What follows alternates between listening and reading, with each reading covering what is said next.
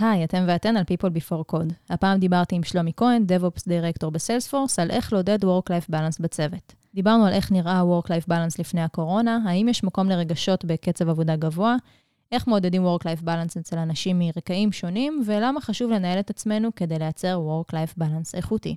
שתהיה האזנה נעימה.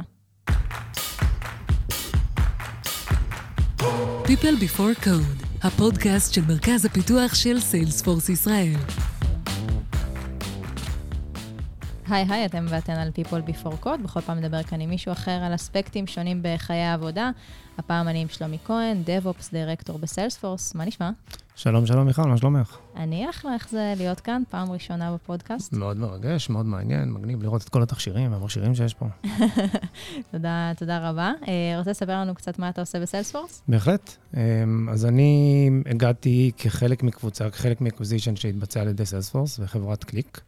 אה, היום אני DevOps director, מנהל אה, קבוצה תחת Field Service, ואחראי על inclusion בקבוצה בישראל.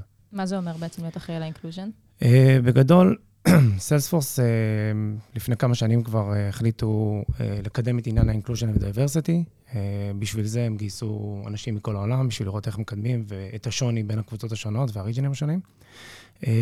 מה זה אומר מבחינתי? לנסות לראות את הבעיות שיש כאן בריג'ן מול ריג'נים אחרים, איך זה משפיע עלינו בתפקוד, איך, איזה בעיות יש כאן בינינו לבין עצמנו, על כל, כל הטווח קשת הגדולה שיש, ו- ויש על מה לדבר, ויש הרבה, נשים וגברים, דתות וכדומה, ולנסות להציף גם מול ההנהלה וגם בפנים. Mm-hmm. זאת אומרת, לעשות שיחות קבוצה, אם פונים אליי עם איזושהי בעיה, לנסות להציף אותה הלאה, לנסות לדבר עם מנהלים, לראות איך פותרים דברים יותר נכון ויותר קולע. טוב, זה ממש נושא לפרק נפרד, אולי כן. נזמין אותך שוב, שמחה. לדבר רק על זה, אבל היום אנחנו מדברים על בעצם איך מנהלי צוותים ומנהלות צוותים יכולים לעודד Work-Life Balance בקרב העובדים. אני רוצה לקחת אותך כמעט שלוש שנים אחורה, קצת מסע בזמן, קורונה אז הייתה רק בירה. מה התפיסה שלך אז בנוגע ל-Work-Life Balance? כן, אז בהחלט עבר עלינו הרבה בשלוש שנים האחרונות. אפילו קצת קשה להיזכר מה היה קודם. אבל DevOps, כתפיסת העולם של DevOps, זו קבוצה שבכל מקרה עושה קצת מעבר, זאת אומרת, קצת יותר כוננות, קצת יותר issues, production ready בכל שעה של היום, on call 24/7, כל המונחים האלה שכולם מכירים. זה, זה בהחלט אתגר. זאת אומרת, לנהל קבוצה שאמורה בכל מקרה להיות זמינה ואמורה להיות, לתת מענה כל הזמן, זה אתגר, וצריך לראות איך עושים את זה בלי שאנשים נשחקים. מה, ש, מה שאני קבעתי, לפחות בעולם שלי, ומה שהמנהל שלי, יריב, גם קבע אצל, אצלו בקבוצה, זה שיש שעות עבודה. זאת אומרת, כמו כל קבוצה אחרת, אנחנו עובדים 9 עד 6, 8 עד 5, כל אחד וה, וההחלטות שלו. יש 9 שעות עבודה ביום, ואת זה מנסים לעקוף. זאת אומרת, אנשים לא אמורים לחרוג. ברור שיש עליות וירידות, יש דברים שחייבים mm-hmm. להגיע, יש uh, פיצ'רים יותר דחופים מאחרים, אז, וזה בסדר, אבל צריך ללמוד תמיד לעבוד עם העקומה הזאת. זו עקומה ש, שעולה ויורדת, והיא חייבת לרדת. במידה והעקומה לא יורדת חזרה, אז, אז צריך לראות איך ממתנים אותה. אחרת אנשים נשחקים. כשאנשים נשחקים, לא טוב להם, הם עצובים, עושים פחות עבודה, עושים, uh, נותנים פחות ועוזבים. אצלנו, אנחנו קבענו בקבוצה שעובדים טווח שעות מסוימות. לפני הקורונה? לפני או... הקורונה. ו... והפרעות בשעות הערב או בשעות הלילה או מתי שלא יהיו, כשהן קורות, אנחנו, אנחנו מנטרים אותן ואנחנו מנתבים אותן למקומות שונים. זאת אומרת, האם זה באמת הכרחי, האם באמת צריך להתעורר בלילה, האם באמת צריך ב-11 בלילה לפתוח עכשיו לפטופ. במידה וכן, אז אנחנו מנסים לראות איך אפשר להטמט את הדבר הזה, ולראות איך אנחנו מגיעים לפעם הבאה ש, שזה לא קורה יותר, או שיש איזשהו תהליך שמתבצע אוטומטי, ופותר את הבעיה שאנחנו נתקלים איתה. ובמידה וזה משהו שלא צריך להתעורר, אז מנתבים אותו באמת למקום של זה יטופל מחר בבוקר. במטרה מה? להפחית את האינסידנטים האלה שבעצם... מטרידים את הצוות? כן, המטרה היא כפולה. המטרה היא, אחד, להפחית את האינסידנטים, ושתיים, באמת לייצר מצב שהצוות יכול להתרכז בשעות העבודה שלו, ולא להגיע עייף לעבודה, mm-hmm. או שחוק, או לעבוד בסוף שבוע, ולא לייצר לעצמו איזושהי הפסקה באמצע. אוקיי. Okay. אז זה קורה לפני הקורונה, ואז הקורונה מגיעה, טורפת את הקלפים. כן. ומה שחשבת שאתה יודע על Work-Life Balance משתנה. בהחלט. אז הקורונה בהחלט טרפה את הקלפים, ואפשר לחלק את הקורונה למספר מקטעים, לדעתי, כי בהתחלה היה אנטרנמוסיה. לא, לא מצאנו את עצמנו. אנשים, במיוחד בישראל, אני לא יודע, אני חושב, אני חושב, רק יכול לשער, שהם קיבלו את זה קצת יותר קשה, לפחות בהייטק, קבוצות שרגילות לסגור דברים במסדרון, לסגור דברים במטבח. פחות מקובל אצלנו ההמתנה לפגישה בעוד שבועיים. כן. יותר מקובל, איפה שלומי, אני צריך שנייה לסגור משהו. אה, אה, תפסתי, אה, אתה עושה קפה? תוך כדי ביס. כן, אתה עושה קפה, בוא רגע, יש לי איזו שאלה. כל הדבר הזה נעלם. והוא עבר לטלפון, הוא עבר לסלק, לוואטסאפ, למלא צ'אנלים. אה, היה מאוד מאוד קשה להתמודד עם זה. אה, אני יכול להעיד על עצמי, אני יכול להעיד על עובדים. אתה לא יודע איפה העובד נמצא, אתה לא מוצא אותו, אתה רגיל למצוא אותו, אז אתה מתקשר. לא יודעים איפה הקבוצה שלך נמצאת, אז מתקשרים אליך. וזה יצר מצב שהמון המון אנשים קיבלו טלפונים, המון המון אנשים אה, אה, עבדו בשעות לא שעות. אין יותר מישהו שמגיע ושואל האם אה, ניר נמצא. ניר לא נמצא, אז מתקשרים אליו. יכול להיות כן. בשבע וחצי בבוקר, יכול להיות בשמונה. ממש מאתגר את, ה, את האמון גם שיש לך נכון, באנשים. נכון, נכון. וזה יוצר מצב שכולם היו זמינים כל הזמן. אם יש אנשים שרגילים לבוא בעשר לעבודה ועובדים עד שמונה בערב, אף אחד לא בודק אם הם הגיעו לעבודה או לא, פשוט מתקשרים.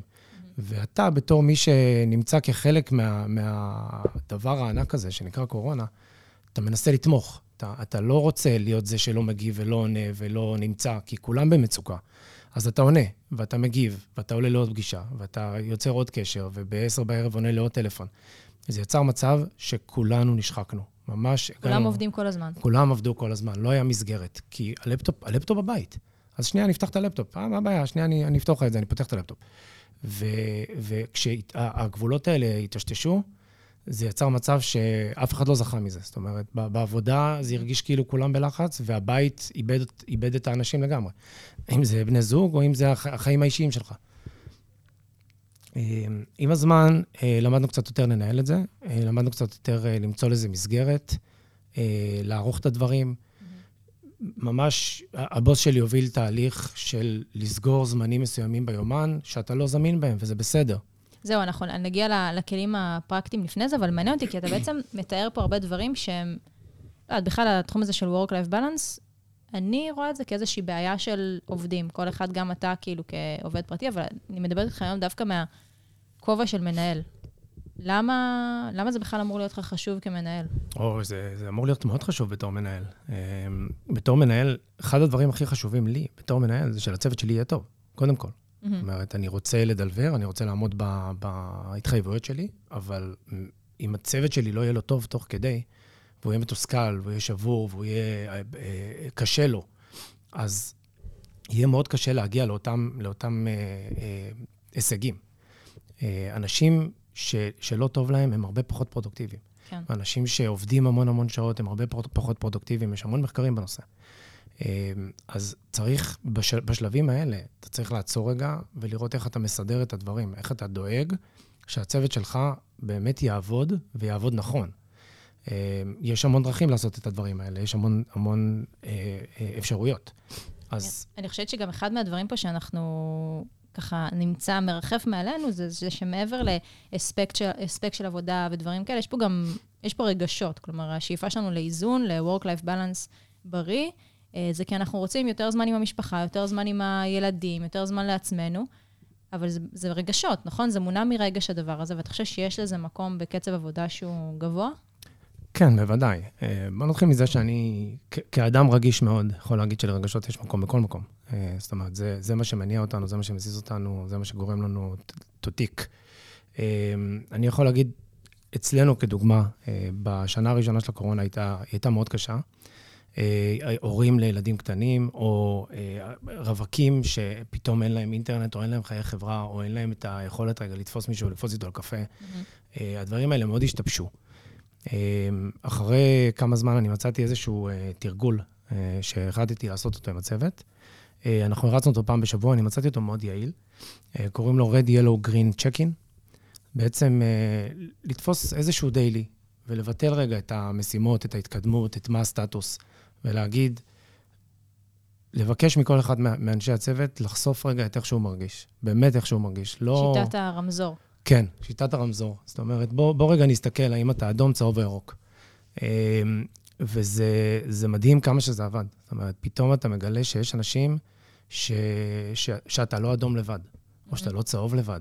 זה אבל, זה מצריך מידה גדולה של כנות ו- ופתיחות לבוא ולהגיד, אה, כן. אני אדום היום. כן, חד משמעי. אה, חד משמעי, וזה לקח קצת זמן. זאת אומרת, במפגש הראשון השני, אני, אני פתחתי עם זה. זאת אומרת, זה לא בושה להגיד אני אדום היום. הילדים בבית, או, או אני, אני, אני צריך לדבר עם מישהו, אני עוד פעם בסגר. לא חסר סיבות להיות אדום. כן. זאת אומרת, גם היום, בלי קורונה, אנחנו אחרי קורונה כן. כביכול, לא חסר סיבות להיות אדום. אתה קם בבוקר והאוטו לא מניע, אתה יכול להיות אדום. וזה מאוד חשוב לדבר על זה, ואני גיליתי שזה אצלנו בצוות מאוד עזר. אה, שמעתי עם אנשים שדיווחו שהם אדום, שאחרי חצי שעה, שעה, מישהו מהצוות יצר איתם קשר, ושאל, אפשר לקחת ממך איזה משימה, אפשר לדבר, אפשר לראות איך אפשר לעזור. זה עשה פלאים. אנשים הרגישו שהם לא לבד. זה, שזה בעצם ההרגשה הכי נוראית שהייתה לנו בקורונה, שאנחנו לבד. לגמרי. אה, ציינת את העניין הזה של אה, צוותים שהם הטרוגנים. אנשים, אה, מצד אחד משפחות ו- וילדים, ומצד שני רווקים. אז בואו ניקח צוות שהרוב בו הורים, אוקיי? ויש שני עובדים בלי ילדים. אתה חושב שהם הרגישו פחות לגיטימי לדאוג ל-work-life balance שלהם, לצאת יותר מוקדם בשביל לעשות משהו אישי? כאילו, אם אני, אם אני אומרת, נגיד, מהסטטוס שלי, כרגע לי אין ילדים, אני צריכה שיהיו לי ילדים בשביל להתחיל לקיים work-life balance אמיתי? אז קודם כל, זו שאלה מעניינת, אה, שכמו שאמרת, השאלה הזאת עצמה יכולה לפתח אה, פודקאסט שלם. אה, וזה מעניין, כי דיברתי על זה גם עם אנשים, לא רק, גם בארץ וגם בחו"ל. אני חושב שיש פה איזשהו סגנון חיים מסוים שמוכתב לנו בישראל. זאת אומרת, לא בכל מדינה אתה אתה מסיים, אתה הולך לצבא, אתה מסיים צבא, אתה עושה איזשהו טיולון, אתה מתחיל חיים מקצועיים תוך כדי מתחתן, ותוך כדי מביא ילדים, ותוך כדי אתה עושה כן. את כל כן. החיים שלך. Uh, הציפייה פה לילדים היא מאוד גבוהה uh, בישראל, וכשלבן אדם, כשלמישהו בצוות אין ילדים, זה... זאת אומרת, זה יוניקורן כזה. זה כאילו מישהו שהוא כביכול יותר פנוי, ויש לו קצת יותר זמן, ואפשר קצת יותר להישען עליו, ו... ואין לו, לו לחץ לחזור בארבע. Uh, להגיד שזה בסדר זה לא, אבל זה מצב שהוא, שהוא כן קיים. אה, ומצד שני, אני יכול להגיד שגם לא רק, לא רק לאנשים האלה, לכל הצוות. אה, ה-work-life balance זה לא רק לצאת הביתה לילדים שלך. זאת אומרת, אני, אני אפילו לא יכול להגדיר את זה כ-work-life balance, כי זה בעצם עוד משימה שאתה צריך לעשות במהלך היום. לקחת את הילדים, לטפל בילדים, לקלח את הילדים, או מה שלא צריך לעשות. work-life balance זה באמת למצוא את הדרך שלך לבלנס. וזה לגיטימי לגמרי לבקש בלנס בעבודה. אף אחד לא אמר שלא נעמוד במשימות, ואף אחד לא אמר שאנחנו לא אה, נדחה איזה פיצ'ר בגלל זה. אבל אם נעשה סדר רגע, ונעצור את החיי היום-יום, ונעשה סדר במשימות שלנו ובפרויקטים שלנו, ונסתכל קדימה, ונערוך נכון את הדברים, אנחנו כולנו חייבים לייצר לעצמנו את האופציה לחיים פרטיים, לתחביבים. יותר מזה, אה, אחד המשפטים שנאמרו לי בעבר זה ש- אה, ask the Israel guy to, to get a life, to get a hobby. אין לנו. אנחנו, אנחנו startup nation, אנחנו רצים כל הזמן, זה אחד הדברים הכי חיוביים פה, ואני לא אומר שצריך לעצור את זה, mm-hmm. להפך, זה משהו שצריך לתחזק. אבל אני חושב שאפשר לתחזק אותו יותר נכון. לא חייבים לעבוד עד 11 בלילה בשביל להיות startup nation, ולא חייבים לעבוד עד 11 בלילה בשביל ל deliver דברים יותר מהר, בשביל לעשות דברים יותר טוב. צריך לתכנן יותר נכון. וזה לגיטימי לגמרי להגיד, אני רוצה לעשות קורס נגרות אחר הצהריים, כן. או אני רוצה ללכת לשחק טניס. כי זה, זה חלק מהחיים, וזה מה שהופך אותנו בסופו של דבר ליותר רגועים, יותר שמחים, יותר טובים, וזה מחזיר אותנו לעבודה יותר, יותר הפרש. אה, בדיוק אותו, אותו דבר עם, עם, עם ימי חופש. זאת אומרת, אם כולנו היינו מאוד נהנים ממה שאנחנו עושים כל הזמן, וההרגשה הייתה שאנחנו מקבלים המון המון סיפוק, אף אחד לא היה לוקח חופש. כן. חופש זה משהו שאתה צריך לעשות בשביל, בשביל רגע אתנחתא. לנוח, לנשום, לעצור רגע את מה שאתה עושה, אתה חוזר, אתה יכול לסדר את המחשבות, אתה יכול לעשות מה שאתה רוצה בחופש, אף אחד לא... אז אותו דבר, אתה רוצה יום אחד ללכת בחמש ולשחק אה, טניס, או לא נכנס פה לתחביבים אחרים, זו זכותך המלאה כעובד, וזה בסדר גמור לדבר עם המנהל שלך ולקבוע את זה בלו"ז. איך באמת מתקשרים את זה? ומתי, באיזה שלב? האם אתה חושב שיש איזושהי תקופת הכשרה כזאת שרק אחר כך זה לגיטימי, או... לא. איך אתה היית מצפה, נגיד, איך אתה עובד עם, ה... עם הצוותים שלך? תראי, אמ, אני יכול להגיד לך על עצמי, שאני, כשנכנסתי לסלספורס, אמרתי למנהל שלי שאני פעם בשבוע יוצא בארבע. אמ, אף פעם לא הייתה לי את הבעיה הזאת, זאת אומרת, זה תמיד היה מקובל עליו וזה תמיד היה בסדר. אה, אני לא חושב שצריך להסביר למה אני צריך לצאת בארבע. זה לא משנה, אם יש לי ילדים או אין לי ילדים, אני בארבע הולך אה, לשחק קריקט, זה בכלל לא רלוונטי. אמ, מעבר לזה, יש הרבה עובדים, גם אצלי, שהם מתחילים קצת יותר מאוחר, כי יש להם פעם או פעמיים בשבוע שהם הולכים בבוקר לחדר כושר. הכל לגיטימי. יש... אבל לדעתך, בוא, בוא, בוא נסבך את זה טיפונת. בעיניך זה לגיטימי, לא בטוח שאתה מייצג אה, את רוב המנהלים והמנהלות שם בחוץ. אני, אני מבין את זה, אה, ואני יכול להגיד רק דבר כזה. בסופו של יום, כולנו צריכים לעמוד בדדליינס. אם אנחנו נעשה סדר בדדליינס ויהיה תיאום ציפיות טוב בינינו לבין העובדים שלנו, אני מאמין שהעובדים לא יצטרכו להצדיק את ה-work-life balance שהם מחפשים. זאת אומרת, אם עובד, כתוב לו, יש לו הבהרה לגבי מה הוא עושה בספרינט, מה הוא עושה בקבוצת סקראם שהוא נמצא בה, מה הוא עושה בריליס הבא, מה הוא צריך לספק. אם הוא קובע את הריסקים שאמורים להפריע לו מלספק את הדברים האלה, והוא עומד בהם, או עושה מיטיגציה כשהוא לא עומד בהם, אבל בזמן, אז לא אמור, למנהלים לא, הייתה, לא אמורה להיות שום בעיה שהוא אה, ילך ויעשה דבר זה או אחר, זה בכלל לא משנה מה הוא עושה. כל עוד הוא עומד בזמנים שלו. אני מכיר הרבה מנהלים שאומרים, לי יש משימות, הזמן לא מפריע, לא, לא מעניין אותי. חלקם עומדים בזה, חלקם לא עומדים בזה. חלקם אומרים, הזמן לא מעניין אותי, אבל כשעובד אה, בשלוש אה, הולך הביתה, אז קצת אה, חורה להם. בסוף, לנו יש משימות, ואם אנחנו מנהלים את המשימות בצורה נכונה ו- וארוכת טווח, זה לא אמור לשנות לנו כמנהלים, גם כאינדיבידואלס, מה, מה עושים אחר הצהריים, או באיזה שעות עשיתי את המשימות שלי. מה, מה התפקיד פה של דוגמה אישית בעיניך? כי אני מכירה הרבה סיטואציות שבהן עובדים באים ואומרים, טוב, מנהל שלי נמצא פה עד 11 כן. בלילה, ואני לא מרגיש בנוח לצאת ב-7. כן, אני, אני מקבל את זה. אה, ואגב, זה, בסיילספורס זה משהו שמקדמים ומדברים עליו. זאת אומרת, אה, לשלוח אה, מיילים ב-11-12 בלילה זה משהו שלא מקבלים אותו כ- mm-hmm. כמשהו חיובי בחברה. אני יכול להגיד לך שיש לי, אחד המנהלים אצלנו בשרשרת, עובד המון שעות, זאת אומרת, המון שעות. הוא, הוא מתחיל ב-6 בבוקר והוא מסיים ב-8-9 בערב. פעם אחת מישהו שאל אותו, אתה, אתה עובד המון שעות, כאילו, אתה, איך אתה מספיק את הכל? אני רואה שאתה מ-6 עד 9. הוא אומר, אתה רואה שאני מ-6 עד 9, אבל אני עובד ב-6 בבוקר כי אני עובד עם, עם הישראלים, ואני עובד עד 9 בערב כי אני עובד עם האמריקאים. אבל אני מ-12 עד 5 או 12 עד 4 לא עובד. Mm-hmm. זה הזמן שלי. וזה ה-work-life balance שלו, וזה בסדר. אני לא אומר ש-work-life balance צריך לצאת מ-4 אחר הצהריים. כן. אני אומר שאפשר... לח... אני, אני מפצל את היום, יותר mm-hmm. מפעם בשבוע. יוצא לי להתחיל ב-8 בבוקר, כי אנחנו, אין מה לעשות, עובדים ב- בישראל, אבל יוצא לי, יש לי ימים שיש פגישות ב-10 וב-11 בלילה. ואני לא, במקום להתלונן ולהגיד שאני עובד כל היום 12 שעות, אני פשוט חותך את היום, אני עוצר אותו, אני מפנה לעצמי את הלו"ז, אני מודיע למנהל. אני מ-12 עד 3 לא עובד היום, כי XYZ, אני גם לא צריך להגיד את ה-XYZ, זה כן. בסדר, כן. כי כבר יש בינינו אמון. אבל זה, זה, זה לגיטימי אם אתה מרגיש צורך להגיד את זה, וזה בסדר שאתה מפצל את היום. תדאג לעצמך לאיזון הזה. זה, זה מנדטורי. אם, אם לא נעשה את זה, אנחנו כולנו נשחק. וזה לגמרי מבוסס על, על אמון, אני מאוד uh, מסכימה ב, בעניין הזה. Um, יצא לנו לדבר כאן בפרקים הקודמים uh, על הנושא הזה של Team Agreement, uh, שזה אחד הכלים בעיניי הכי טובים שמאפשרים לאנשים בסיילספורס לחיות בתוך ה-work-life balance uh, הנכון להם. בואו נגיד על זה איזה מילה, אולי איך זה עובד אצלכם. כן, אז uh, באמת Team Agreement זה משהו שהתחיל לפני כמה שנים בסיילספורס. Uh, מבורך בהחלט. כל uh, צוות קובע לעצמו uh, את התצורת העבודה שלו בעצם.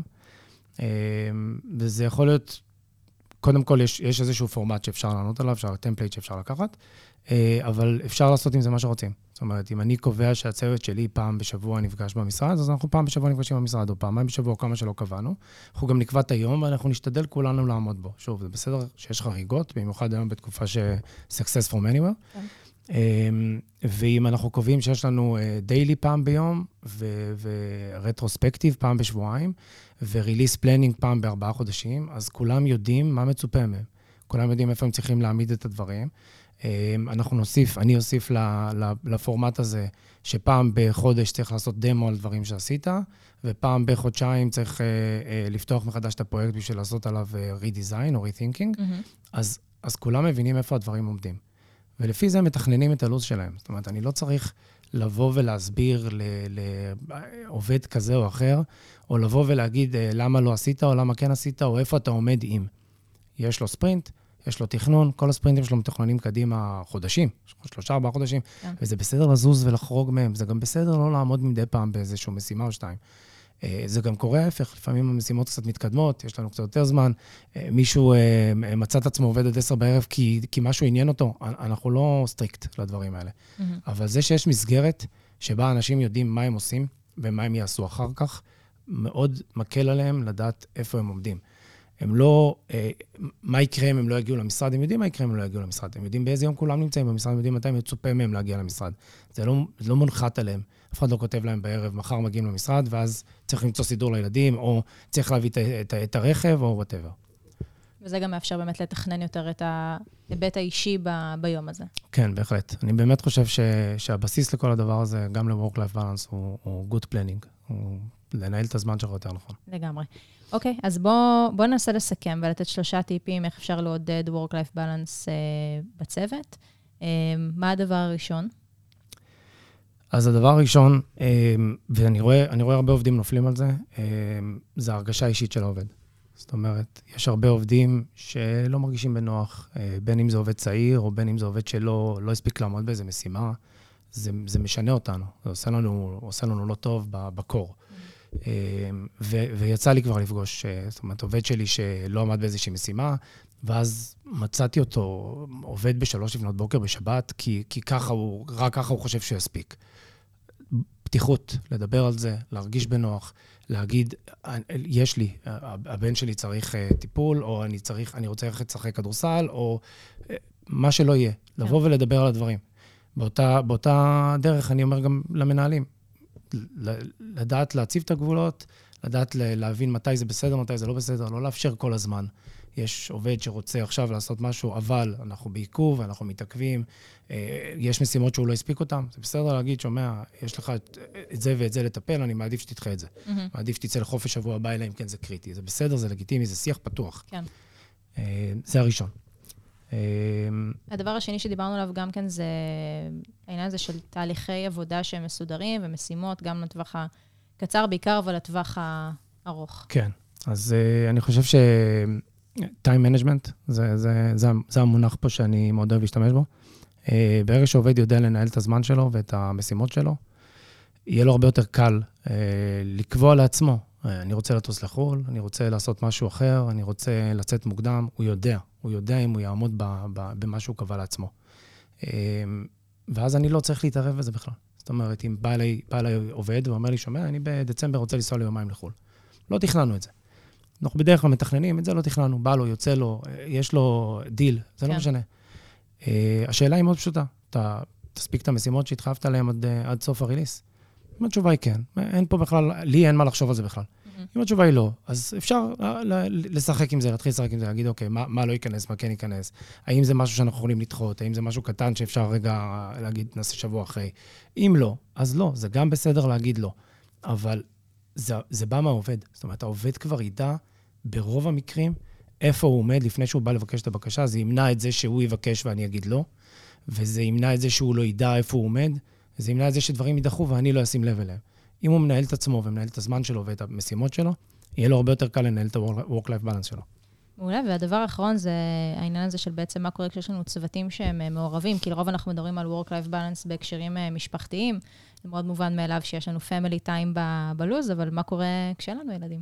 כן, אז אה, שוב, אני חושב שזה משהו, בגלל שדיברתי כבר עם כמה ריג'נים אחרים, זה משהו שמאוד תקף בישראל. בישראל מאוד ממוצע, ממוצע שלושה ילדים למשפחה פה. And counting. And counting, לגמרי. אז uh, כולם מאוד רגילים לזה שאם יש משהו, אז זה סביב הילדים.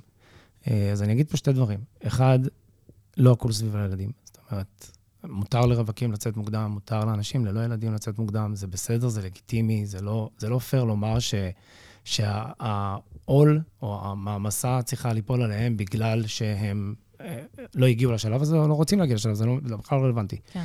אה, ומהצד השני אני אגיד שהורים לילדים, גם, גם שם, זאת אומרת, לפעמים יש חודש, חודשיים ששני ילדים חולים, ואז הם גם לא מרגישים אה, בנוח לצאת הביתה, כי כבר הם, הם לקחו שני ימי מחלה. אה, זה לא work-life balance. זאת אומרת, לצאת, להיות עם הילד שלך חולה בבית, זה לא חלק מ-work-life balance, אני מבטיח לך בתור הורה. צריך לדעת... זה כמו האוקסימורון הזה של חופשת לידה. כן, בדיוק. צריך לדעת לתקשר את זה. אומרת, גם למנהל וגם לעצמך. אני, אני לא לקחתי חופש, אני הייתי במחלה עם הילד. Mm-hmm. או, או זה בסדר שאני... אז מה, אני מבין שיש פה ארבעה הורים עם ילדים ואני בלי ילד, אבל זה בסדר. כן. אני, מותר לי, מותר לי לפתח תחביב. כאילו, זה לא... אז uh, אני חושב שזה מאוד נכון uh, לאזן את זה. אני חושב שגם צוותים מבינים את זה, בסופו של דבר זה לא משהו ש...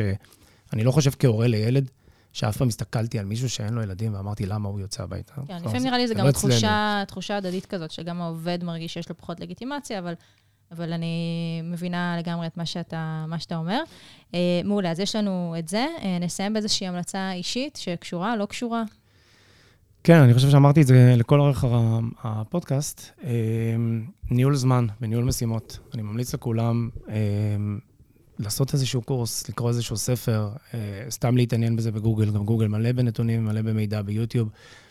ניהול זמן וניהול משימות זה אחד הדברים הכי חשובים בעיניי בעובד בכלל בתעשייה, בטח ובטח בהייטק, שאנחנו בישראל כל הזמן בהילוך גבוה. אם, אם ננהל לעצמנו את הזמן יותר נכון, יהיה לנו הרבה יותר קל.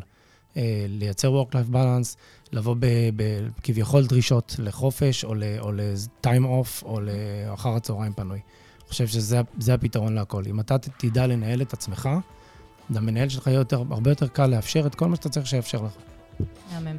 מסכימה, מסכימה מאוד. אה, שלומי, תודה שבאת. מעולה, תודה שאירחת אותי. ושיהיה הרבה בהצלחה. תודה רבה. ביי ביי. ביי ביי.